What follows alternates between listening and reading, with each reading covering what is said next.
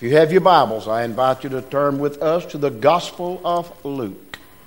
The Gospel of Luke, chapter 2, verses 1 through 20.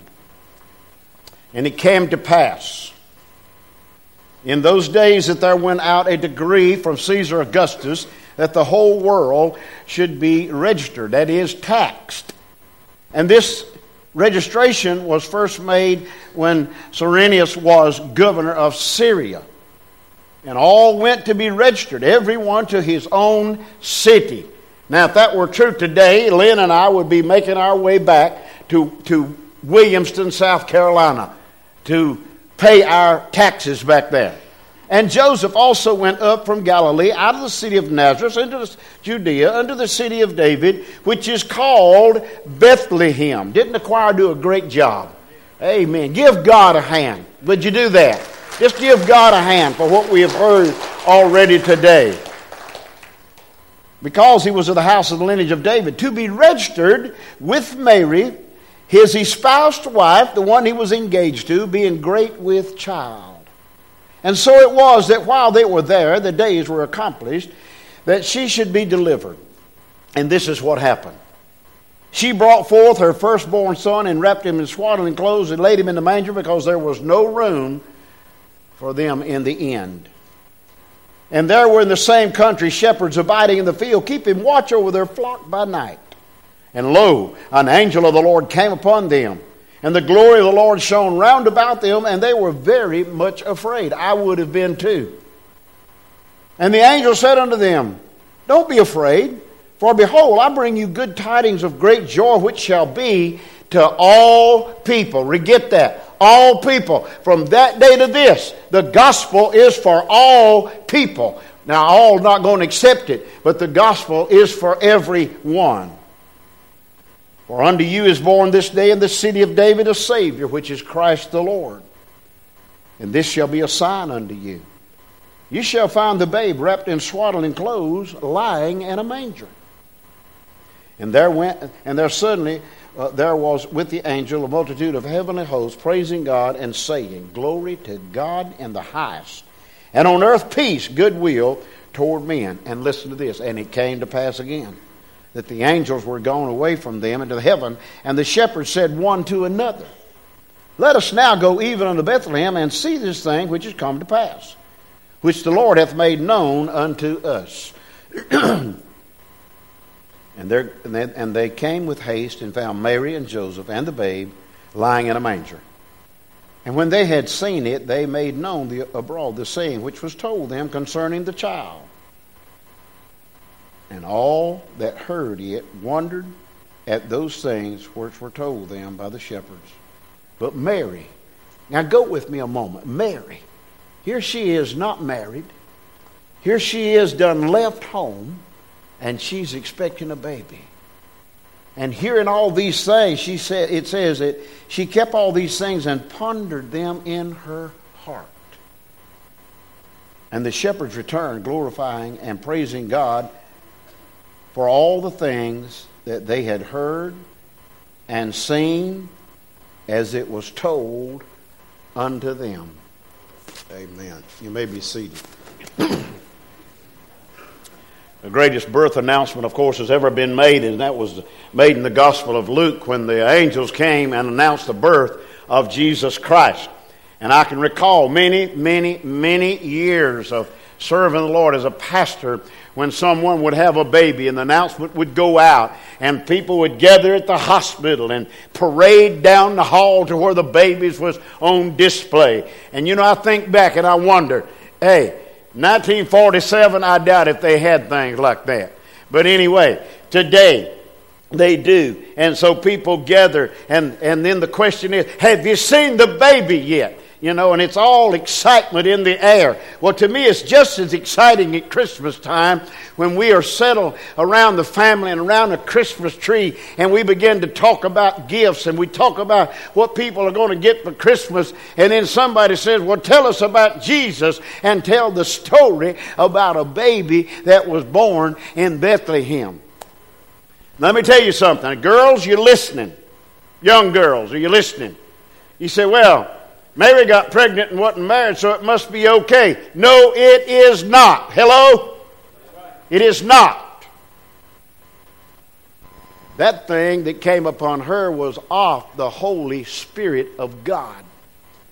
It was nothing short of a miracle from God that He would choose a young virgin girl to plant the seed in that would be Jesus Christ.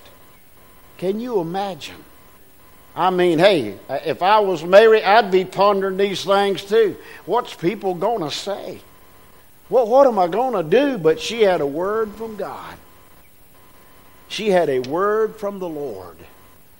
It's just amazing to me the way God lines up things. Listen, it's not according to you and it's not according to me. It's according to the gospel of Matthew, Mark, Luke, and John who told the story about Jesus. Hey, I, am I'm, I'm just thankful today. Well, what about this birth? Uh, you know, we sing, The Lord is come. First thing I want you to notice about this birth, it, it, drew, it drew Joseph and, and Mary to Bethlehem. Oh, sure. They had to go there to, to be registered and pay their taxes. Now, can you imagine girls being pregnant, riding on the back of a donkey? You know, thinking, man, uh, what am I going to do? I mean, I don't have anybody but Joseph. What am I going to do? And then getting to the town. And, and the Bible says that he was, he was born in that stable, whether it was a cave, whether it was a barn, whether it, it don't make any difference. There was no room for Jesus in those days. Sad to say, there's very little room for him today. We make all kind of plans. We make all kind of suggestions. We buy all manner of gifts and we do all manner of things this time of year. And then we think, well, what, what should I do for Jesus? Let me ask you, a lot of you, a lot of us are spending a lot of money on Christmas gifts. But what did you and what did I give Jesus for Christmas? It'll show up next Sunday in the offering. What did you give to Jesus for Christmas. You say he don't need anything. You're exactly right. You and I need him. And if we want to receive blessings, then we need to be giving to him. There is nobody else worth giving to. Now, I don't know how many years it's been, but Lynn and I, we do not give each other Christmas gifts. We do not give each other birthday gifts. We give it to somebody else who's less fortunate than we. It's, it's our nature. It's, it's our nature to, to give. I, I, remember, and I'm not exaggerating when I say over 25 years ago when we met, first met with a financial advisor, I thought to myself, I don't need this. Well, today I realize I did. Because he says, he, he sat there and looked at all of our records. He said, I, he said, I can't see how y'all are living. I, I, said, Man, we got it made. What do you mean? He says, uh, uh, You're giving away almost more than you're taking in. I said, Well, that's the way I'm geared. And that's the way Lynn is geared. We're geared to give and give and keep on giving as long as we live. But this, this birth drew Joseph and Mary into Bethlehem. Why? Because that's where the prophet said he'd be born. Hello? That's what the Bible says. That's where Jesus was supposed to be born. And that he was. Well, it not only drew Mary and Joseph to Bethlehem, but this birth drew the angels from heaven. Now, we spoke about angels a week or so ago. I believe with all my heart, every one of us have a, a personal guardian angel. Every one of us. But on that particular night, there was a host of angels that came fluttering in. Can you go there? Just sort of fluttering in over where the shepherd boys was watching over their flock. The Bible says by night. I never will forget my one of my first camping excursions as a teenage boy. I wanted to get out of the house so bad. Wasn't old enough to leave home. So mom and daddy let me go camping and a friend of mine and me, we went camping. And we, we went about probably three or four football fields from the house up across a hill, and we put a tarp across a gully, and we slept in a gully. We lay in there. It's done got dark. This is our first excursion away from home. And uh, I'm looking around, you know, ain't saying much, and the stars are shining, and I noticed this one star moving. And I said, uh, Look yonder. And it, it's moving, moving. We both, we just staring at it. And I said, You reckon what that is? Well, in those days, there were unidentified flying objects. And they were known to us youngins as Sputniks. You remember Sputnik? Anybody? Some of you won't remember. That's okay. Maybe your grandpa will tell you about a Sputnik. But hey, um, it crossed our mind. That could be a Sputnik. Reckon what we ought to do? I don't know. Just, just be, just, just watch it a little bit. We do it alone. We carted up and made our way to the house. Can you imagine those shepherds? They're out there doing their job, okay? And all of a sudden, here comes a whole host of angels fluttering in. And they, the angels knew they were afraid. And they said, Hey, don't be afraid, man. God sent us down here to tell you something. Man, what an announcement. Now, why didn't the world, why didn't he just send them angels down there to some big dogs? You know, some big wig people. Hey, y'all need to get ready. There's something happened. You need to go see. And I know you got the money to get there. These poor shepherd boys was just doing their every day and every night duty. You know what? God, that's all He asks of us is to do our duty for Him. Do you realize right now, every born again child of God in this place today, we are soldiers of the cross. I was drafted into this thing. I didn't volunteer, I was drafted. The Holy Spirit of God drafted me into this thing.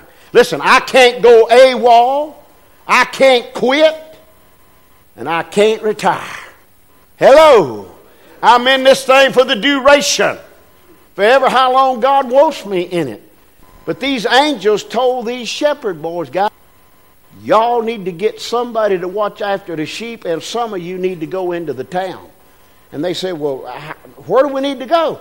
You'll go to a certain place, and when you the right spot, you'll find a baby this baby will be wrapped in swaddling cloths. This baby will be laying in a manger. You mean in a cow stall? I mean in a cow stall in a manger. And that's a sign. You'll know that it's him, it's Jesus.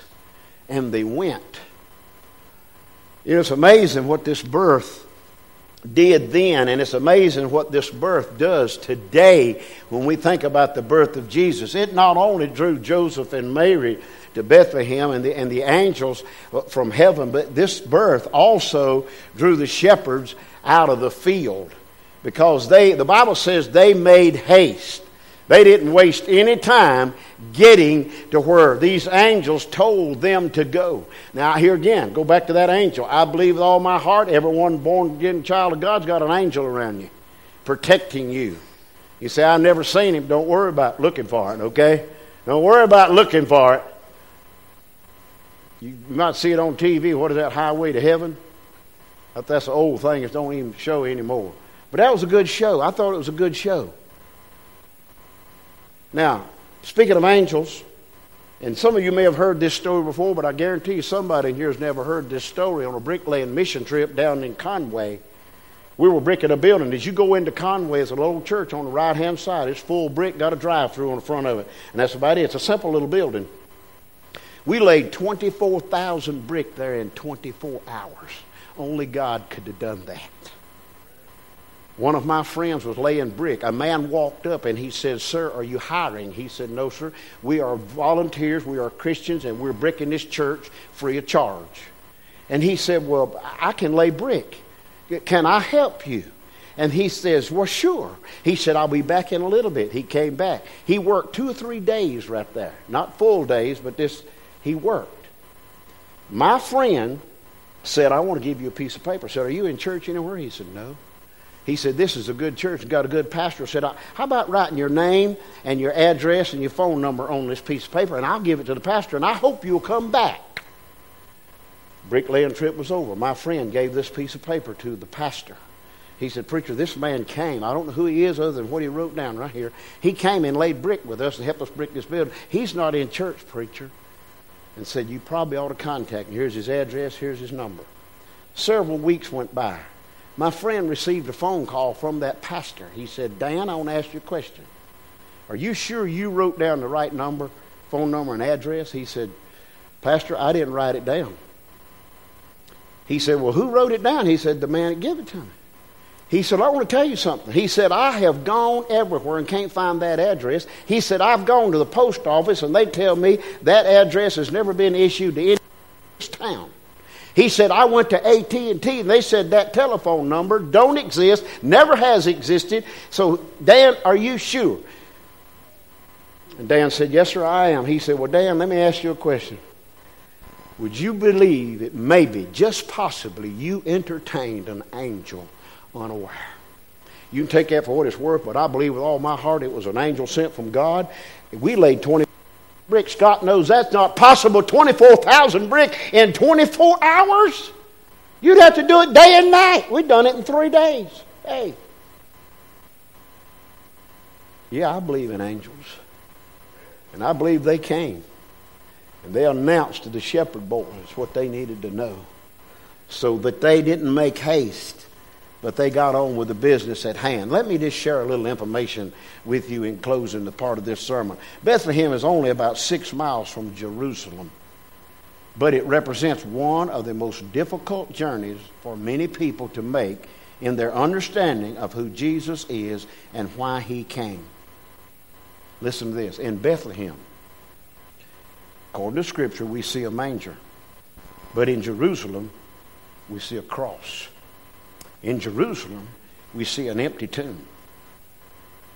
The manger shows us the humility of Christ coming and humbly as a baby to lay in a manger. The empty tomb shows the power of the risen Christ. And the cross, of course, shows the love of Jesus Christ. Christ can and will make a difference in your life. If you haven't led him, today is the day. Because we gather together as families, we gather together as a church family. And listen, it'd be a sad thing for you to have heard the gospel today and to walk out of here lost and to walk out in front of a car or get head on, hit head on in a car or just drive natural causes today lost. There's a devil's hell. Let me tell you something hell's real. Hell is just as real as heaven. And Jesus said, Few there be is going there, but many will be going to heaven. I, I beg you, I plead with you today. You see, the story is old about Jesus, but it's fresh. Every day, it's fresh to be able to share the story of Jesus Christ. Because without him, let me tell you something. I am nothing. I'm the pastor of this church, okay? But I am nothing without Jesus and his guidance and his influence and his Holy Spirit directing me as to what I need to say and when I need to say it and how I need to say it. I don't have to apologize, thank God, to you, but I must answer to my Heavenly Father. And I thank God today because of Jesus that we can celebrate His birth. I thank God today because of Jesus we can celebrate the Lord's Supper. And I want to make mention of this. Listen to me carefully. We don't have any requirements here but one, and that you partake of the Lord's Supper. You don't have to be a member of this church. You don't have to even be baptized. But if you are a believer in Jesus Christ, you are legal and you are lined up take of the Lord's Supper today. Because Jesus said, as often as you do this, you showing forth my death until I come. Do this in remembrance of me.